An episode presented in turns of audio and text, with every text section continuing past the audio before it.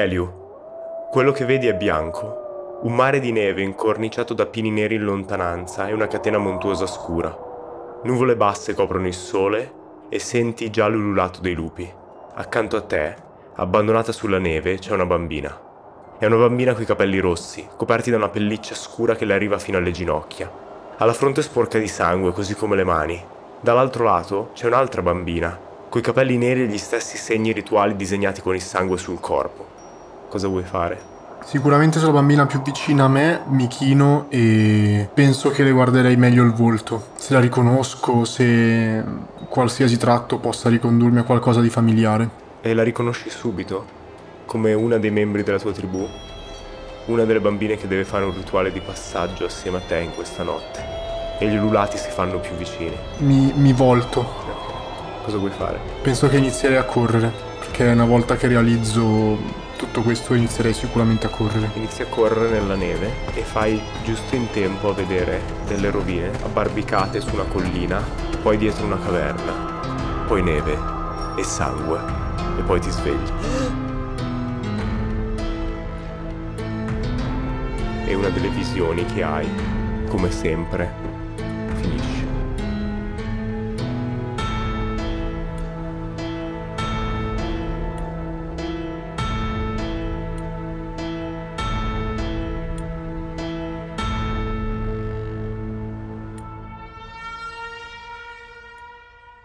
Nello scorso episodio di Rituali d'inverno, voi corvi della notte siete arrivati al ridente paesino di Montefreddo. Fateci caso, ridente viene usato solamente quando nel paesino c'è qualcosa che non va. E infatti, anche a Montefreddo le cose non stanno andando troppo bene. State cercando tre streghe, ma nessuno nel villaggio sa darvi indicazioni. Solo una giovane mezzelfa sembra sapere qualcosa e vi indica la direzione delle caverne che si aprono sul fianco della montagna. Avete deciso di indagare la cosa il mattino seguente.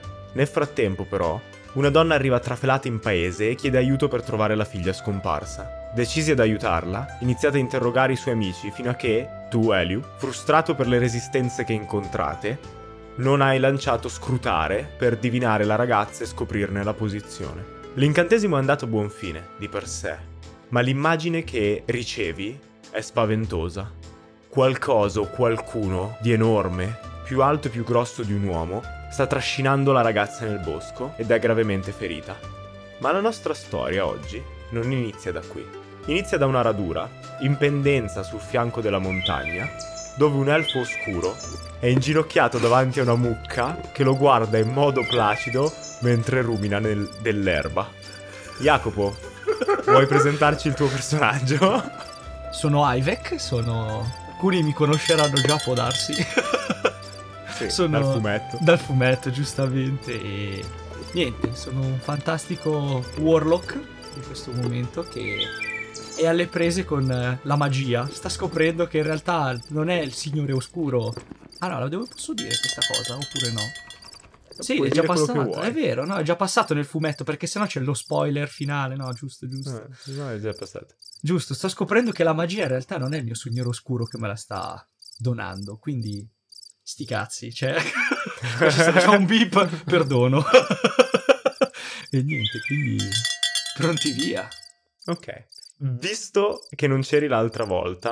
Ah no, il tuo personaggio l'hai detto che si chiama Ivek. Sì, si chiama Ivek. ok. Ciao, sono Ivek. Soffro di amnesie. Ca- no, soff- soffriva di amnesie, tra... No, soffre ancora qui. Ancora, perché tra poco che... Quindi non sei la madre... Oh mio Dio, ho realizzato una cosa, raga. C'è Phil. Eh sì, eh. porca miseria, raga, è vero. C'è il tuo famiglio, quindi aspetta, aspetta, aggiungo alla scena. Mentre, mentre Dungeon Master carica, no? Vedete che inizia a renderizzarsi sulla spalla dell'elfo, appena ce ne siamo ricordati. Questo drago bianco molto sinuoso, che sembra quasi una di quelle creature che vivono nelle caverne e non vedono mai la luce del sole, che ha una benda rossa attorno agli occhi perché è cieco ed è il famiglio di Ivek, che appunto vede solo quando Ivek entra dentro di lui per controllarlo. Abbiamo appena scoperto cose sul famiglio di Ivek, ma non sono il materiale di questa storia, quindi se volete saperle andate a vedere il fumetto e le altre cose. Ma visto che non c'eri l'altra volta, caro Jacopo e caro Ivek, abbiamo un po' deciso noi che saresti stato in, questo, in questa radura, in questo posto, a tentare di esiliare una mucca. L'avrei fatto comunque. E, ma sappi- qua ho- l'ho scritto nel copione, c'è scritto, ma sappiamo tutti che l'avresti fatto comunque. ne sarei stato capace. Anzi, Dietro questa particolare mucca, però, c'è un mistero. È da sola nella radura, prima di tutto, ed è l'unica che hai visto. Sembra essere stata lasciata al pascolo, e le manca un pezzo della coscia posteriore. Come se qualcosa di grosso e molto affamato gliel'avesse magnato. Sì, proprio... Ah! È cicatrizzata, non è che perde sangue, no? E quindi, boh, magari è rimasta fuori per quello. Però tu sei lì e stai tentando di esiliarla. dai, ciao, ci proviamo? Se vuoi, va bene. Vabbè, sti cavoli. È stato Ivek in un raptus di... di fan. di rabbia perché non riesce ad esiliarla. Esatto, ho provato a morderla a vedere, ma non funziona. Io ho fatto 19 più 9 eh, per esiliarla, quindi c'è. Ok, perché in realtà devo fare io il tiro salvezza. Però tengo, tengo il tuo 19, visto che me l'hai già tirato.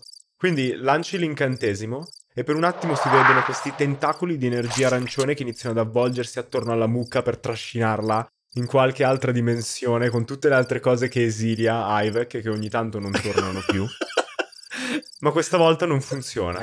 Come tutte le mucche che hai incontrato sulla tua strada. Sembrano resistere il suo potere. È un 19 misero... non basta. 19. È troppo alto. No, perché io il tiro salvezza, ho usato È un- il suo 19. È, un- è un misero fallimento. Vabbè, non non è la prima volta che fallisco. allora io con uno sguardo di sfida prendo la sua testa, me la appoggio e gli dico: Ti è andata bene, la prossima volta sarai una bistecca fantastica, sarai. La mucca ti guarda, fa... "Mu", E continua a masticare. Posso fare un Eldritch Blast? Provare a vedere Se se, almeno se, se almeno quello come... se, se viene bene al barbecue. Vediamo, Qualcosa, dai. qualcosa vuole fare Ivy. No, ragazzi, non ci credo. Ho fatto uno. Ho fatto uno. Vabbè, dai, ho fatto 10 in realtà, dai, uno più 9, Totale? dai. Ok. Uno è critico. Stai, pre- Ma la classe armatura della mucca. Volete, la vado a vedere? Facciamo le cose per bene come, come un vero Dungeon Master. Eh, ma uno, uno fallisce uno, uno fa... Esatto. Eh, sì. Ah già, raga, che cazzo mi state facendo dire? Oh, sembra che è il primo campagna di D&D. è proprio No, un, fall- un fallimento unico proprio. Un fallimento critico. cioè. Ma io so perché. Perché raccogli le energie per lanciare l'incantesimo e per la prima volta da tanto tempo inizi a sentire queste energie che appunto eh, non arrivano completamente dal tuo signore, da, Ma- da Baphomet. Lanci l'incantesimo in fuori, ma proprio nel momento in cui lo stai lanciando si sente un urlo risuonare nella foresta sopra di te. E quindi spaventato alzi lo sguardo per tentare di capire cosa sta succedendo e il dardo invece di colpire la faccia della mucca colpisce un albero. La mucca però nel frattempo inizia a correre disperata e tu sei proprio davanti a lei perché la stai ancora tenendo per le corna in pratica, sei lì a pochi, pochi centimetri di distanza. Quindi fammi un tiro salvezza su destrezza. Ole! Iniziamo male? Ho fatto 14. Ok, abbastanza. Quindi riesci a spostarti di lato, spingendo la testa della mucca che inizia a correre rapidamente verso il villaggio di Montefreddo e tu rimani nella radura. Scende il silenzio e nel silenzio riesci a sentire questi rumori più avanti, nella foresta, nel bosco, questi rami che si spezzano e qualcosa di grosso che si muove. Cosa vuoi fare? Eh, invisibilità? Quindi finiamo poi- gli incantesimi qui in pratica. Sì, ah già, è vero. Nel Ah, prologo. nel pro- esatto, no, però invisibilità e via. Nel senso, e poi lancerei Phil in avanscoperta. Perfetto. Quindi lancio invisibilità. Vuoi entrare già nel draghetto? Sì, o dai, lo lasci almeno- andare lui? No, no, no, vado, vado dentro. Quindi lanci invisibilità e poi lasci il tuo corpo al draghetto, che a questo punto non deve più fingere di essere una creatura stupida e senza controllo, quindi rimane lì fermo e senti il tuo stesso corpo che per un attimo ti dice Va bene Ivek, io aspetto qui, eh, no- non ti seguo, tu vai pure col mio corpo. E inizi a volare con il draghetto in avanti. Quando entri nel bosco, diventa evidente che qualsiasi cosa fosse che si stava muovendo si sta allontanando da te. Ma segui il rumore, fammi un tiro su percezione. Ok, ho fatto 19. Ok. riesci a capire bene da che direzione arriva e continui a seguirlo finché non sbuchi in questa seconda radura. Me la immagino un po' più piccola di quella in cui eri, con delle rocce che sbucano dal terreno, creando un po' un'immagine arzigogolata, no? Ci sono questi alberi che si sono abbarbicati sopra le rocce con le, le radici che tentano di raggiungere il terreno muovendosi con un pattern sopra. E appena entri lì, sicuro di incontrare qualcosa di enorme che si sta muovendo in quella direzione, non vedi niente, tranne le tracce. Queste grosse tracce di piedi proprio alla base di una delle rocce, impresse nel fango e sono piedi che hanno più dita del normale. Sembrano umani anche se molto più grossi, ma vedi che hanno, si vedono chiaramente un pollice aggiuntivo che sbuca da un lato, un mignolo che non so se si chiama mignolo, che sbuca dall'altro e quindi c'è qualcosa di strano. L'altra cosa che noti, ed è sera ancora, ma tu riesci a vedere bene al buio, è che ci sono delle corde abbandonate vicino a un albero Parte delle corde seguono tutta la circonferenza dell'albero, ma sono aperte sul davanti, come se qualcosa le avesse strappate. Beh, eh, non, c'è, non, c'è, nient'altro a parte questi. Fai un tiro su percezione. Ah, lasciamo perdere, va. penso che sia stata una mucca, penso. Fatto uno. No, non noti nient'altro di particolare. Eh, ci sono queste impronte che finiscono perché probabilmente ha iniziato a salire sulle rocce, qualsiasi cosa fosse. E poi ci sono le funi strappate. Allora ritorno, diciamo, alla base con il draghetto e niente. Mentre stai volando all'indietro, senti un rumore di nuovo tra le frasche. Qualcosa di grosso che si muove. Cosa vuoi fare? Uh, c'è una, un ramo tipo un po' nascosto. Sì, è facile, sei in mezzo al bosco, quindi se vuoi ti, vuoi, ti, puoi appollaiare. Ok, allora mi fermo, mi appollaio come un pappagallino e provo a controllare cos'è. Ti fermi sopra e vedi i cespugli che iniziano a muoversi sempre più freneticamente e puoi tracciare un po' come quelle scene di un film quando c'è un tirannosauro che si muove nella boscaglia, no? Che puoi tracciare dove si sta spostando perché si muovono gli alberi. Ma qui sono i cespugli e vedi queste sagome grigie che si muovono attorno e poi sbuca qualcosa nella radura e in quel momento ti rendi conto che è uno dei tuoi compagni di avventura, Rogar, questo gigantesco Dragon Ball rosso che emerge dai cespugli e dietro di lui Girien e Elio. Ok, allora plano sulla loro testa e gli dico bella lì! Voi, que- mentre vi avvicinate tesi alla radura, dopo che più o meno avete capito in che direzione era l'immagine che Elio ha ricevuto dall'incantesimo, vedete qualcosa che vi plana all'improvviso davanti alla faccia e vi, vi dice bella lì! Distinto tiro una manata, ma colpisci il, il, povero corpo di Phil e la mente di Ive che lo sbatti contro un albero, poi eh, vi riconoscete a vicenda. Sì, ri- riconoscendo il corpo di Phil ma la voce di Ivek, dico rivolgendomi al draghetto, Ivek dove sei? Cioè dov'è il tuo vero corpo? Eh, stavo facendo pratica su una mucca. non, non, non, non voglio indagare oltre. Te l'avevo detto. Sì, sì, sì, anche io avevo paura che stesse facendo qualcosa di strano, ma... E non sapete se è nudo o meno, perché il corpo non l'avete ancora visto. e infatti, infatti non voglio sapere i dettagli. Parto dal presupposto che ho fatto dei passi avanti, eh. Quindi, nel senso, pian pianino... ma rispetto a cosa? Ma non fa niente, ma non, non, è questo su cui dobbiamo concentrarci. Dov'è in questo momento il tuo corpo? Ci servi? Uh, arrivo. Ivek, lezione numero uno è non sprecare incantesimi. Ops. e, e, vedete le frasche che si muovono ancora per l'ennesima volta in questo episodio. E qualcosa di invisibile che entra palesemente nella radura e si sente la voce incorporea di Phil che dice Ivek, eh, posso, posso tornare visibile?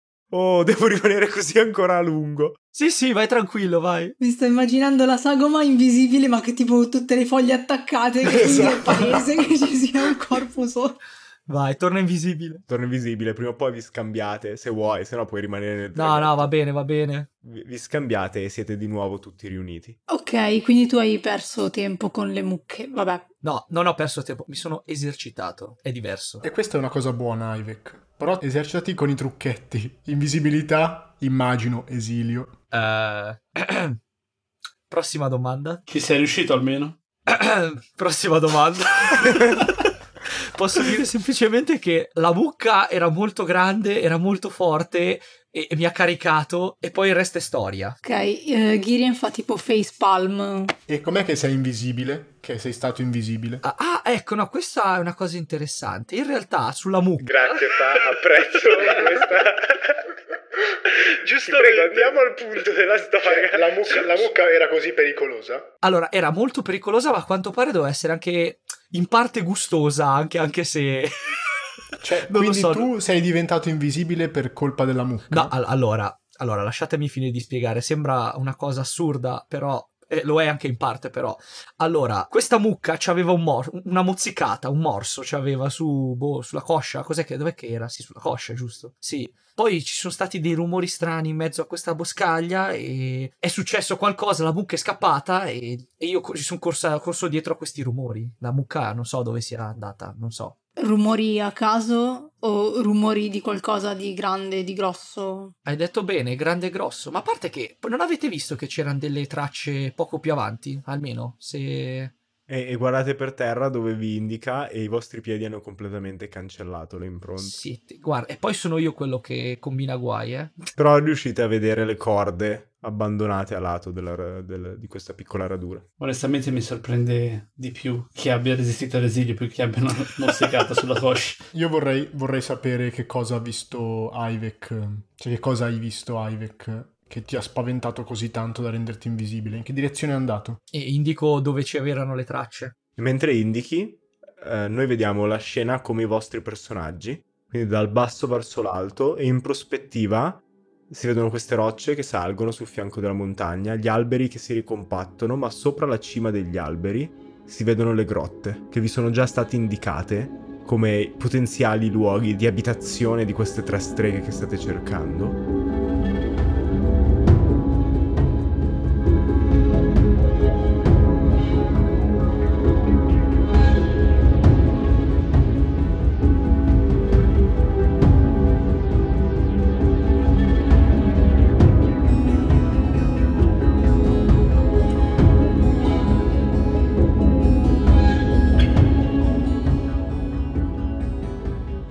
Fatemi un tiro tutti su percezione.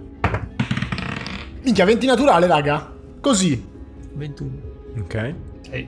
Eh, 10. Allora, Eliu e Ivek. Io volevo, volevo dire una cosa. Allora dimmi poi descrivo. Ah no, vabbè, dai, no, facciamo così. Descrivi che va bene anche dopo. Ok.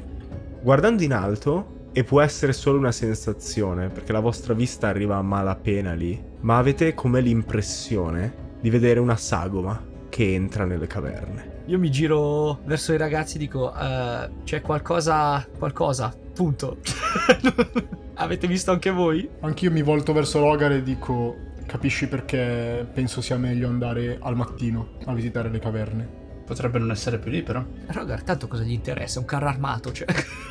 No, no, sono, sono d'accordo. È però che trovarci di fronte a un mostro che magari avremmo le forze per sconfiggerlo, però incontrarlo magari in un terreno che non conosciamo per niente potrebbe essere molto svantaggioso per noi. Questo intendevo, Rogar. Ma Valen è in pericolo adesso, non possiamo aspettare domani. No, no, noi andiamo a cercarla. Ma a parte che non stiamo andando nelle caverne dentro adesso, o sbaglio? Ci possiamo avvicinare quantomeno, poi valuteremo da farsi. Beh, allora, tu hai visto Valen che veniva trascinata da qualcosa? Sì, non dentro le caverne. Se poi questo ci porterà dentro le caverne, Ok, però il fatto che lui abbia sentito qualcosa di grosso e abbia visto delle impronte che andavano verso le caverne, secondo me potrebbe coincidere con quel mostro che sta portando via Valen. Poi magari non è arrivato ancora alle caverne, però io seguirei quella strada. Ci sono impronte da traino? Eh, almeno non, non mi ricordo. So che c'aveva più dita del normale. Questo è un dettaglio che forse qualcuno può servire di voi. Rogar, se vuoi, puoi indagare la zona dove ci sono le, le corde, quella ancora meglio conservata rispetto al resto della scena. Comunque la verità è che Eliu spera che non siano la stessa cosa. Mistre ride perché ha fatto un altro 20, tanto. Io vorrei raccontare un aneddoto, così chi segue il podcast ha una piccola ricompensa e sa delle anticipazioni dal fumetto, no? Sì, ma sono anticipazioni grandi grandi. Ma no, la metto in più generale possibile. Ho dato a Rogar una spada magica. Per una serie di motivi l'ho creata io in pratica, con lui non funzionava perché aveva già tutti quei poteri. In realtà non era pensata per lui, ma come al solito le spade magiche che do non arrivano mai a chi voglio darle, no? E questo succede nel futuro, ok? Nel futuro dei corvi della notte. Nel super futuro. Nel super futuro, no? Quindi, ascoltatori, sentite bene, così capite un po' com'è Mistre come giocatore, cosa io ho da sopportare come Dungeon Master. Quindi ho detto, vabbè, troviamo un'altra spada più o meno dello stesso livello che possa essere figa da dargli. E lui mi fa, ma dammi una spada Vorpal, giustamente, no? Io ho detto, vabbè, sì, dai, l'ultima sessione che abbiamo fatto, proprio mentre c'era il combattimento, gli- mi fa, non abbiamo più deciso se è una Vorpal. Gli faccio, ma sì, dai, è una Vorpal. Mi fa due tiri dopo, contro due mostri diversi che non specificherò. E fa due venti di fila, mozzando la testa ad entrambi i mostri. E io quindi non sono per niente stupito che il primo tiro che fa nella serata, no, ha fatto un 6, però il secondo tiro della serata sia un 20. Quindi... Ti rendi conto? Con tra l'altro Phil, che proprio in quel momento atterra lì anche lui per guardare curioso, che ci sono segni di trascinamento dalle corde in avanti. E ci sono anche eh, rimasti impigliati nella corteccia, più o meno sopra le corde o dove sarebbero state le corde, se ci fosse stata lì una persona legata, per esempio, così giusto per dire. Ci sono dei capelli rossi incastrati nella corteccia. E immagino, perché immagino anche che a quel punto Rogar, non vedendoci, abbia una torcia in mano come Mm, al solito. sì, sì. Vabbè, Ghiri, avevi ragione tu. Le conclusioni sono ovvie. Quindi seguiamo il sentiero tracciato dalle impronte. Sì. Abbiamo, la- abbiamo la visione, abbiamo Ivek che racconta del mostro che probabilmente è lo stesso della visione, che va ovviamente alle caverne, seguiamo le impronte e andremo lì. In tutto ciò, cioè, sono l'unico che vede bene al buio o... No, anch'io. No, anche noi ci... Ma io non lo so, ci conosciamo da un sacco di tempo, ancora non hai capito chi del party ci vede bene al buio e chi no. Io ricordo che ho... soffro di amnesie, come ripeto. Ah, è vero. giusto, giusto. Ma tu chi sei? Ma che... Piace- ma che piacere Ivek. No, comunque sostanzialmente solo Rogar non ci vede molto bene. E poi vabbè, Greer perché lei è un'umana. Vabbè, io comunque nel caso lancerei come trucchetto luci danzanti. Ah, ok, ci sta. di fuoco! Non c'è bisogno di una torcia se la foresta è, è completamente bruciata. Comunque, lanci luce danzanti e queste sfere di luce arancione iniziano a volteggiare attorno a te, illuminando la zona circostante.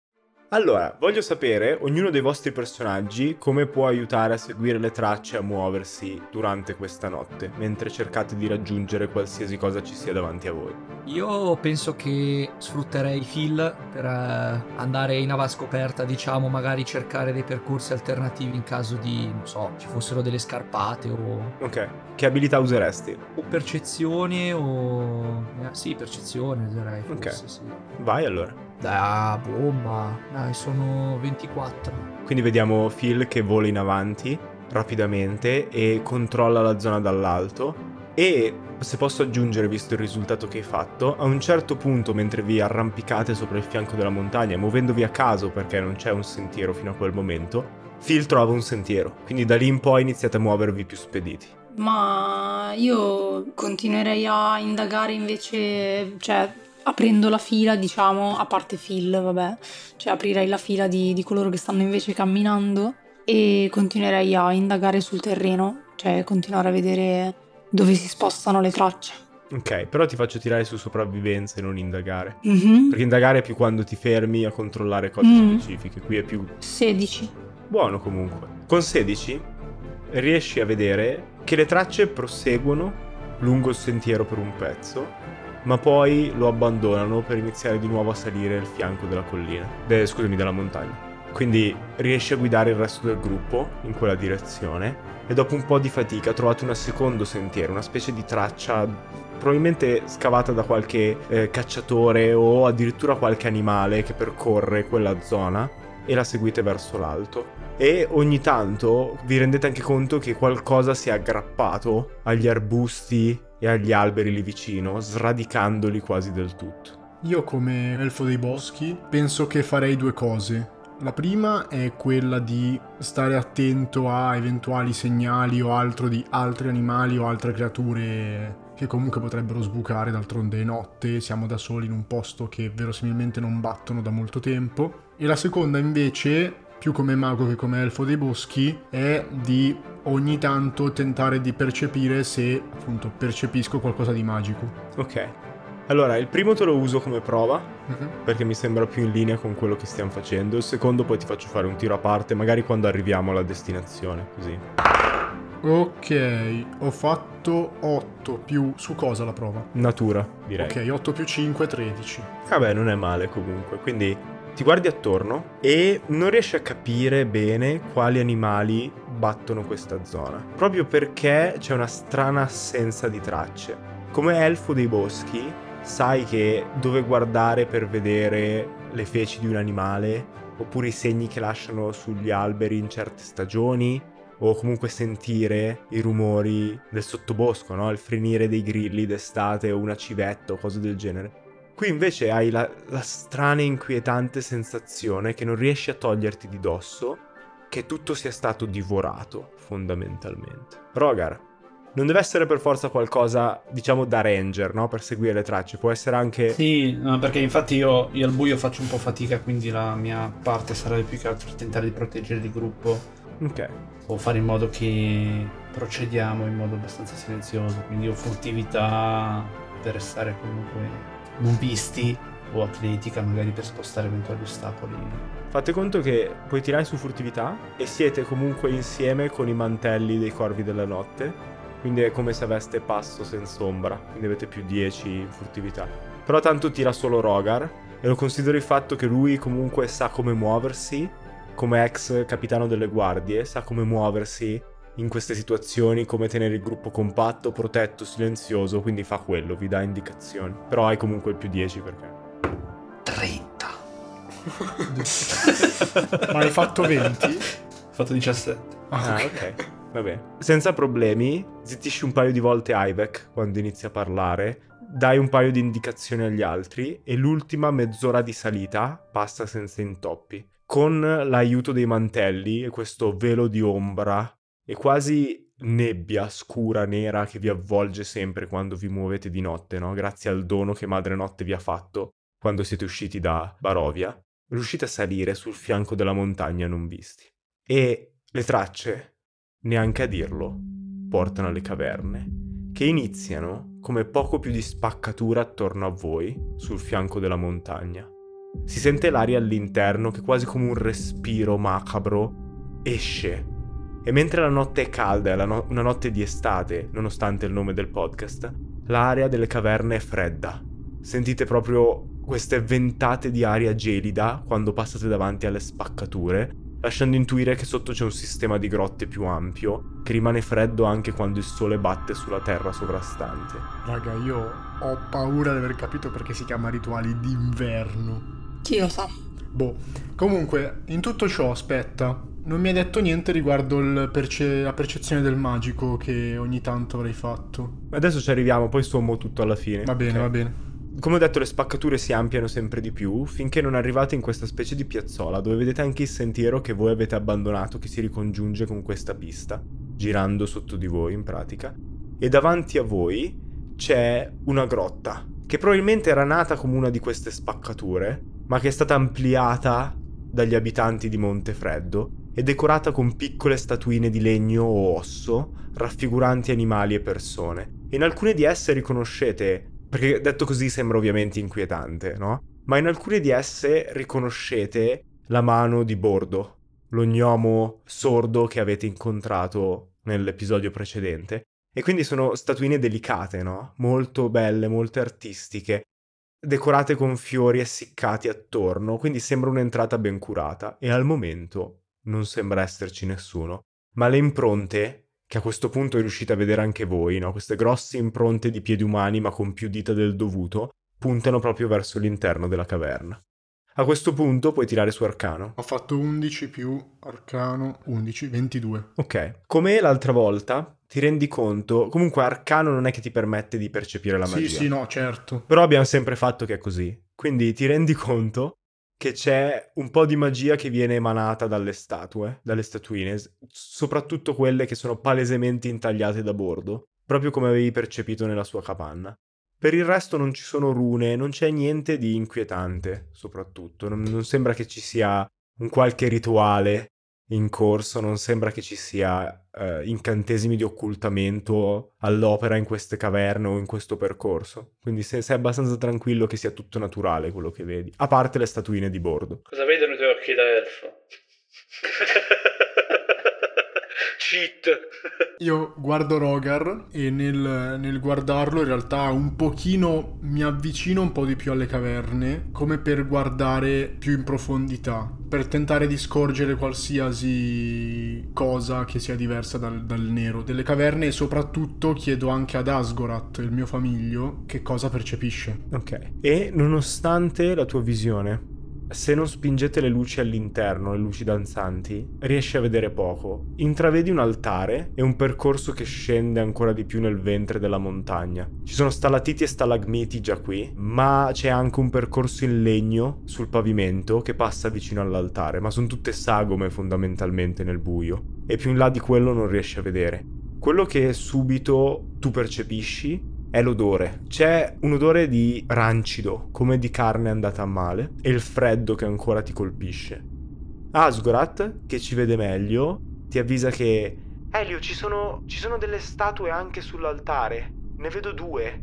Una sembra essere la statua del Signore dell'Alba. No, lo stesso che Girien venera, indicando con un tentacolo Girien.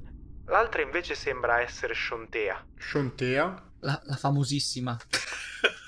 Ok, io non mi ricordo mai quando Asgorat parla, in questo periodo non parla ancora alla mente di tutti, parla solo a quella di Eliu, vero? Parla solo Elio, sì. Quindi se tu ad alta voce fai Shontea, io ti rispondo. Esatto. Shontea è la dea dell'agricoltura, era uno degli dei che veneravamo al mio monastero. Beh, Girian, c'è anche eh, la statua, cioè mi ha detto Asgorat, scusa, mi ha dato per scontato che avessi sentito.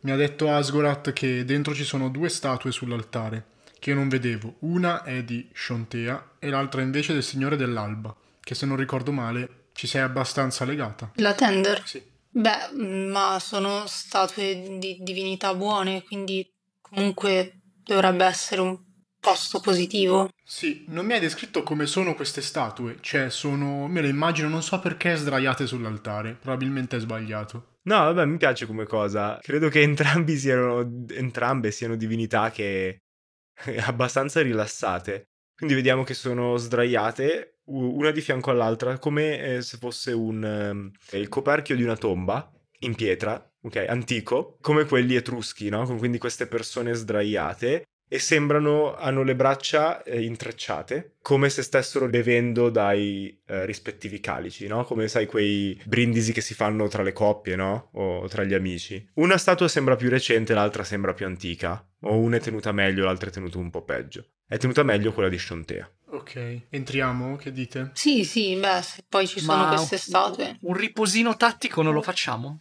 Oh, Ivek! Ivy, sei già stanco, siamo appena partiti. No, giusto così, nel senso, quella mucca è stata impegnativa. Cioè, io tipo lo guardo e anche Asgorat tipo avvolge il tentacolo al mio braccio, no? Come per allungare il braccio e fare per tirargli uno schiaffo quasi. Si è bruciato gli incantesimi, non è stanco, dico. Dai, v- 20 minuti, bastano. Io vado avanti ad esplorare, c'è una ragazza che probabilmente sta morendo, dobbiamo stare qui a riposare perché... Ah, e alzo gli occhi al cielo. È che questi 20 minuti potrebbero essere letali per... eh, Tanto vedi che il tuo punto forte sono i raggi, no? Quindi non avresti neanche bisogno di... In questo caso è il monoraggio, eh. Comunicazione di servizio. Ivek è a livello 10, non 20. Non ha 60.000 deflagrazioni occulte da lanciare. Ops. Eh vabbè, dai, mi limiterò allora a fare... Boh, non lo so. Mi- mi- io rimango dietro Rogar, facciamo così. Mi lego tipo, tipo zainetto. Stai Andiamo. attento a non andarci dietro pure quando va in combattimento. Quando va in combattimento ti attacchi a me, ci mettiamo dietro un muro di forza che tiro su e facciamo i soliti codardi. Niente, stiamo lì. E fuori. facciamo niente, facciamo i maghetti e facciamo i maghi in disparte. Andiamo. Io entro e inizio ad andare avanti mentre loro continuano a discutere di incantesimi. Se Girian non apprezza come nome di band i maghi in disparte, quindi prosegue nella caverna.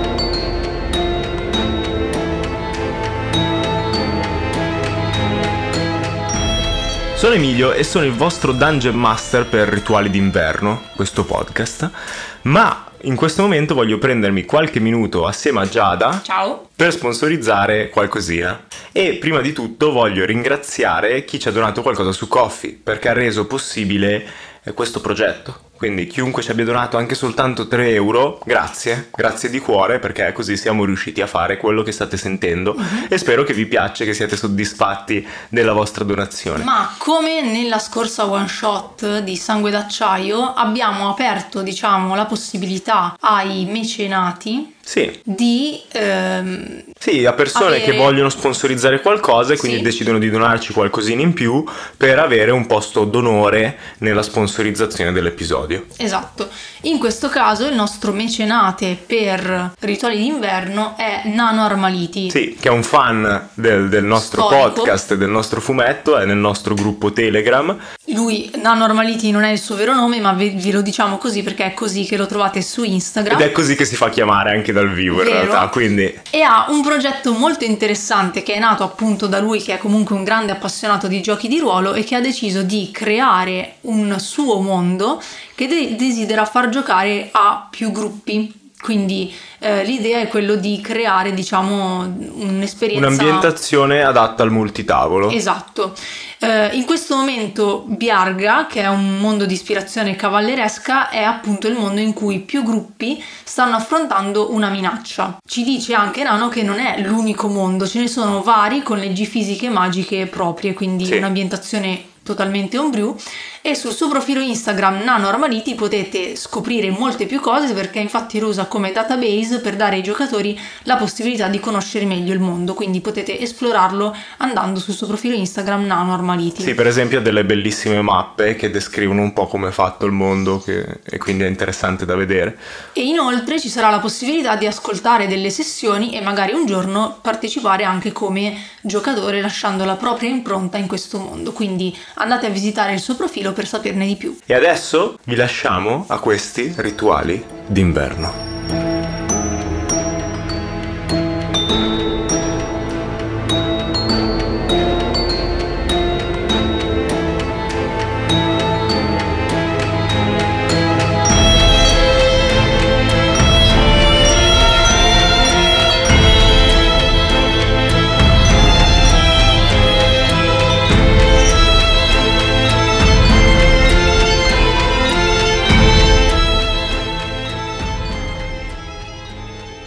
Io se vedo Girian che entra da sola e ah, ci accelero, entro anch'io. Ok. Seguite tutti il percorso della caverna, camminando sul legno e ehm, davanti a voi la caverna si restringe in un unico corridoio in cui immagino che entriate. Con le luci danzanti attorno a voi avete una buona visuale. Proseguite per qualche metro fino a che non intravedete che la caverna si apre ancora. Poi si restringe di nuovo e poi si apre. Alcune di queste caverne hanno ancora un contatto con l'esterno, probabilmente una di quelle spaccature che avete visto salendo lasciano intravedere il cielo stellato sopra di voi e la legge morale dentro di voi. Cheat. E, e- Altri invece sono completamente chiuse, ma probabilmente un po' di acqua riesce ad infiltrarsi e hanno questi bellissimi laghetti che riflettono la luce delle, eh, delle luci danzanti con sopra stalattiti e stalagmiti. Proseguite un po' a fatica, fortunatamente il percorso non sembra diramarsi troppo e le poche volte che si dirama riuscite a ritornare rapidamente sulla strada principale, finché diventa troppo buio per vedere senza le luci. E le tracce che state seguendo scompaiono perché quel poco di terra che era rimasto sparisce e rimane solo pura roccia. Eliu, sulle pareti, quando arrivate in questa zona più oscura e più nelle profondità della montagna, iniziano ad apparire delle scene. Omini stilizzati che cacciano animali, disegnati meglio, con le proporzioni più precise, quasi come se gli animali fossero più importanti degli uomini. Impronte di mani a dozzine, tutte raccolte attorno a quello che sembra essere la figura stilizzata di un calderone. E vedi che queste mani non sono grandi, sono tutte di bambini. Mi avvicino un po' di più ovviamente e appoggio una mano sulle mani. Ok, appoggi una mano, senti la parete fredda della roccia e quando sollevi la mano è sporca di ocra rossa, quasi come le impronte fossero fresche. Tutti gli altri invece, mentre continuate a proseguire, vedete Eliu che rallenta. E non so Eliu dove eri nella fila. Sì, probabilmente ero al centro. Ok. Quindi gli, altri, eh, Rogar, non so se chiude la fila o se sei davanti. Sì, ma io sto andando a tentoni, probabilmente sto cercando di mettere la, spalla sulla- la mano sulla spalla di qualcuno perché non vedo niente. No, beh, le luci Senza luce, ah, ancora. Sì, sì, sì. Però nel senso, se stai chiudendo le retrovie, vedi Eliu che si ferma, si gira verso la parete, allunga una mano come per toccare qualcosa e poi si sfrega i polpastrelli come se avesse qualcosa sopra. Ma la cosa strana è che tu non vedi niente. La parete è perfettamente identica a tutte le altre. Io allora, oltre, oltre a solamente toccarmi le mani, dopo che mi sono toccato le mani e ho visto che c'è questa ocra rossa, guardo anche tipo la volta del- della caverna, guardo le altre pareti, insomma, mi giro un po' intorno come se cercassi di guardare tutto ciò che riesco. Tu ti giri attorno e improvvisamente ti rendi conto che i disegni continuano nell'oscurità dietro di voi, che prima non te ne eri accorto.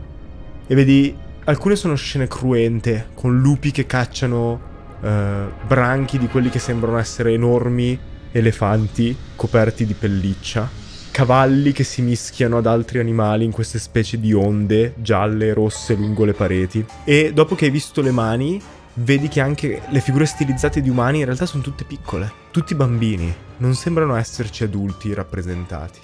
E qui e lì lo vedi ancora, il calderone, il calderone, il calderone.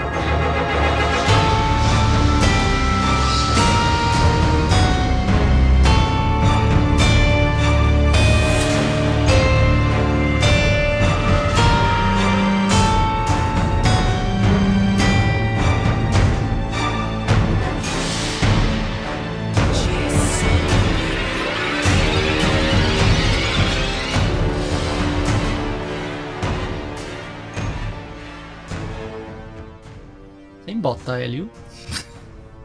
Che succede? Sentite qualcosa? Non le vedi anche tu, Roger? Ma guarda, io. Onestamente faccio fatica a vedere pure te. No, vieni qua, vieni qua, gli prendo la mano e gliela appoggio alla, alla parete. Gli dico, non, non- non- c'è, ci- c'è tipo della polvere rossa sulle pareti. C'è della polvere rossa sulle pareti? Assolutamente no. Ci sono, ci sono figure, mani, figure di bambini stilizzati, vedo un lupo, quello che sembra un lupo in realtà, vedo un bisonte, quello che sembra un bisonte.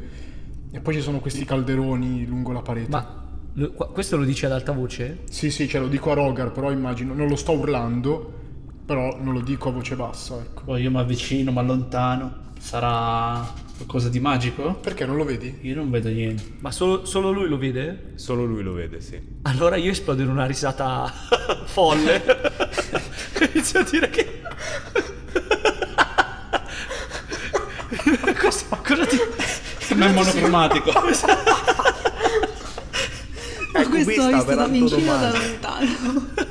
Bestia. Sei una bestia!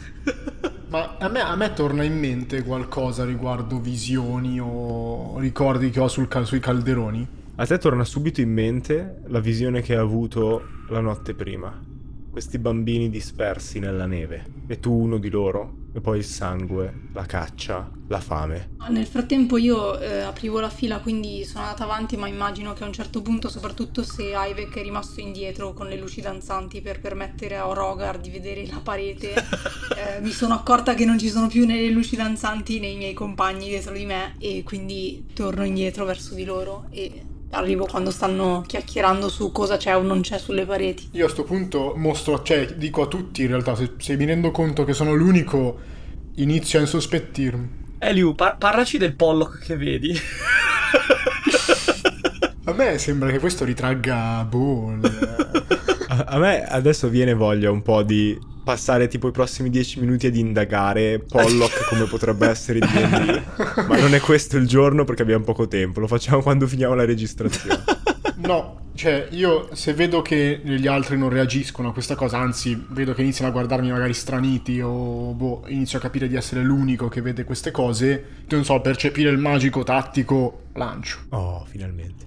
Quindi, vuoi descrivermi tu com'è l'incantesimo? Ma in questo caso, visto che Eh, fondamentalmente sono figure sulla parete. Penso che dopo aver sbattuto una volta leggermente in realtà il bastone per terra, il bastone del potere per terra, passerei la mano sulla parete e ciò che è magico me lo immagino eh, illuminarsi per un attimo di, di azzurro. Ok. E stranamente non si illumina niente sulle pareti. Non ci sono incantesimi, non c'è magia. Ma vedi una nebbiolina azzurra che fluttua a qualche centimetro dal terreno, ovunque, dove riesci a vedere. E non vedi rune che la ancorano in qualche modo, è come se fosse una magia ambientale, fondamentalmente, un'aura che ricopre un po' tutto.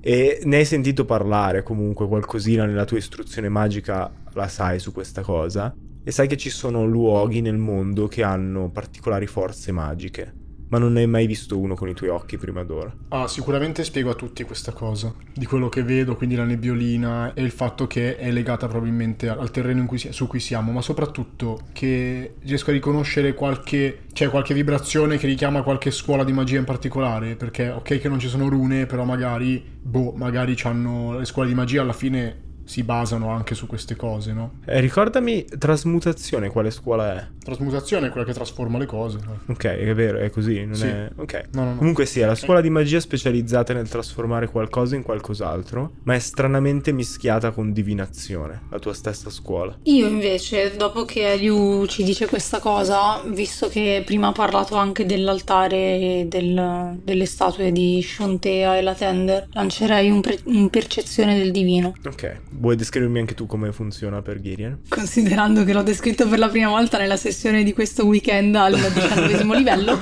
sì, lo farò. Eh, sento, sento come se ci fosse un calore al petto nel momento in cui percepisco che c'è qualcosa di divino, se è positivo, mentre sento qualcosa di freddo, se c'è qualcosa di malvagio, diciamo. Ok, questa è ostica. Quant'è il raggio? 18 metri. Ok. Allora, non riesci più a sentire l'altare, quindi non hai idea di cosa ci fosse lì. Riesci a sentire la zona attorno e la magia che... Hai detto che è il calore quando è qualcosa di positivo, no? Mm? freddo quando è qualcosa di negativo? Yep. Quanto appropriato, perché senti una corrente d'aria fredda che fluttua alla stessa altezza in cui Eliu vede quell'aura. E Aia. non è una cosa positiva. Ok, ehm, c'è qualcosa di malvagio qui. Ti faccio presente, Master, che io posso riconoscere che tipo di roba è, cioè tipo celestiale non morto, co- cose, cioè la categoria, diciamo. Celestiale, immondo, non morto. Pa, pa, pa. Eh, questo, celestiale, immondo, non morto. Quindi in realtà se non è niente di questo non è identificato. No, non è niente di quello, però nel frattempo, mentre ti guardi attorno e tenti di capire, vedi che anche che al dito di Rogar eh, c'è una presenza malvagia tutto attorno, eh, fredda quasi come l'aria, eh, attorno, tutto attorno all'anulare intendevo, fredda quasi quanto l'aura ai tuoi piedi. Lo guardo un attimo negli occhi Ehi. e poi abbasso gli occhi sul- sull'anulare, cioè cer- cercando di fargli capire che sto percependo quello. Che mica guardi. Poi dobbiamo parlare. Va bene. Poi mi giro, mi giro verso Elio e dico: Comunque non è niente di positivo la magia di questo terreno. Probabilmente qualcosa ancora più che magico, qualcosa di legato a un'entità potente, credo. E malvagia. Rogar, mentre Girien spiega quello, capisci perché ti ha guardato così e ti vuole parlare dopo. Deve essere gelosa dell'altra mezzelfa che avete incontrato al villaggio e che ti faceva gli occhi dolci. Sono così perspicace? Per questo momento sì. Stranamente. Comunque, cosa vogliamo fare? Io proseguo perché comunque per quanto sia interessante quello che sta succedendo, la mia priorità è salvare Valen e anzi adesso che ho percepito queste cose tengo stretto tra le mani il mio Daidao che è questo bellissimo bastone con due lame all'estremità che mi sono fatta fare poco prima di questa avventura. La seguite? Mhm. Avanzate lungo il corridoio finché il percorso curva verso sinistra rispetto a voi e vedete della luce che si muove sinuosa sulle pareti, come quella di una fiamma viva. Eh, mi concentro, come vedo che c'è probabilmente segno di vita, decido di lanciare un incantesimo. quindi faccio cenno a tutti di restare indietro. Io non è che voglio andare avanti, però voglio lanciare concentrandomi occhio arcano. Ok, quindi vediamo che prepari l'incantesimo, lo lancia ancora dal bastone. Dalla punta del bastone si crea quest'occhio eh, dall'aria che si solidifica e poi fu, diventa invisibile e inizia a volare in avanti. Gira l'angolo e quello che vedi attraverso il tuo incantesimo è una caverna. Senza stallattiti e stallagmiti, stranamente, o almeno non naturali. Vedi questi spuntoni di ghiaccio che scendono e salgono dal terreno e riflettono e rifrangono la luce di questo fuoco. L'occhio si sposta un po' all'interno e riesce a vedere il fuoco. Vicino al fuoco c'è eh, una ragazza, una mezzelfa dai capelli rossi. Va, era mezzelfa o romano? Non importa. Una ragazza dai capelli rossi sdraiata per terra, immobile, che ti dà le spalle, e davanti al falò, seduto, che gira uno spiedo con un pezzo di carne sopra che si sta rosolando sul fuoco, un troll, massiccio, leggermente deforme, con questa pelliccia che gli copre gran parte del corpo, le zanne che escono dal labbro inferiore salgono verso l'alto, e i lineamenti rozzi quasi tagliati con l'accetta. La pelle è bluastra ed è coperta, e lo vedi già da questa distanza, coperta di un sottile velo di sudore, come se per lui facesse caldo nella caverna. Oltre al troll, praticamente a pochi centimetri sia dal falò che da lui, c'è un ruscello sotterraneo che scompare nell'oscurità. Gli dico, ci siamo, abbiamo trovata. Però probabilmente quello che Ivek ha visto e che l'ha portata qui è, è un troll. Ok. Beh, non facciamoci intimorire, abbiamo battuto strada. No, non stavo, non stavo assolutamente. Io, anzi, l'unica cosa è che ho paura che non sia da solo. Non vedo, non vedo in realtà nessuno, però mi sembra strano. Ma un riposino tattico? No, Ivek. Non c'è tempo. Comincio a muo- muovere le braccia. Se morirai qui, nella prossima vita avrai imparato. Mamma mia. Che preso male, oh, che preso male. Che compagni, mamma mia. Mamma mia. Guardo Ivek e gli dico tu pensa a lanciare i tuoi fulmini che funzionano sempre benissimo. Va bene. Poi guardo Rogar con un cenno d'intesa come per dire adesso andiamo a fargli il culo. E adesso andiamo a fare il culo. Sì, sì. Non badate a me che tiro i dadi un attimo. Io attivo il pugnale di Agatis. Ok. Appena attivi il pugnale stringendo l'elsa come al solito, mentre ce l'hai ancora infilato nella cintura, l'aria già fredda del tunnel si condensa attorno al tuo corpo massiccio e crea questa armatura di ghiaccio con spuntoni che emergono da- dalle spalle e dal petto. Eh, Nel frattempo il tuo occhio arcano, se funziona ancora Eliu, vede il troll che si gira verso l'entrata della caverna e fa annusando con il suo grosso naso tutto storto. Io, come vedo questa cosa, lancio due incantesimi e sono Gift of Alacrity su di me e su di Rogar. Eh, ce l'ha già? Non l'ha imparato nel periodo successivo? Ma dipende, in realtà viene da Wild Mount. Eh, allora l'ha imparato dopo. Ok, allora niente, non lancio assolutamente niente. Allora aspetta che decido quale altro incantesimo preparare. Ok. Mentre tu decidi, vedi il troll che allunga una mano dietro di sé e prende un grosso pezzo di tronco che aveva immerso nel, tor- nel- nel torrente sotterraneo, lo tira fuori dall'acqua e appena lo tira fuori il- l'acqua si congela sopra, lo impugna come se fosse una mazza inizia lentamente, più silenziosamente possibile, a lasciare il falò ed avvicinarsi all'entrata della sua caverna. Dove ci siete voi? Quindi potremmo anche tentare di nasconderci e tenerlo di sorpresa. Bello. Spengo le luci allora. Ok, spegni le luci, venite improvvisamente avvolti dall'oscurità di madre notte. Tirate su furtività con il più 10. 24. 21. Ah, 30. Mm, Meno male che c'è il più 10. Allora, aspetta, eh, 26. Ok. Il troll avanza, lentamente, cauto, come se si aspettasse una trappola. Entra nel tunnel, abbassandosi un po' per evitare di sbattere la testa.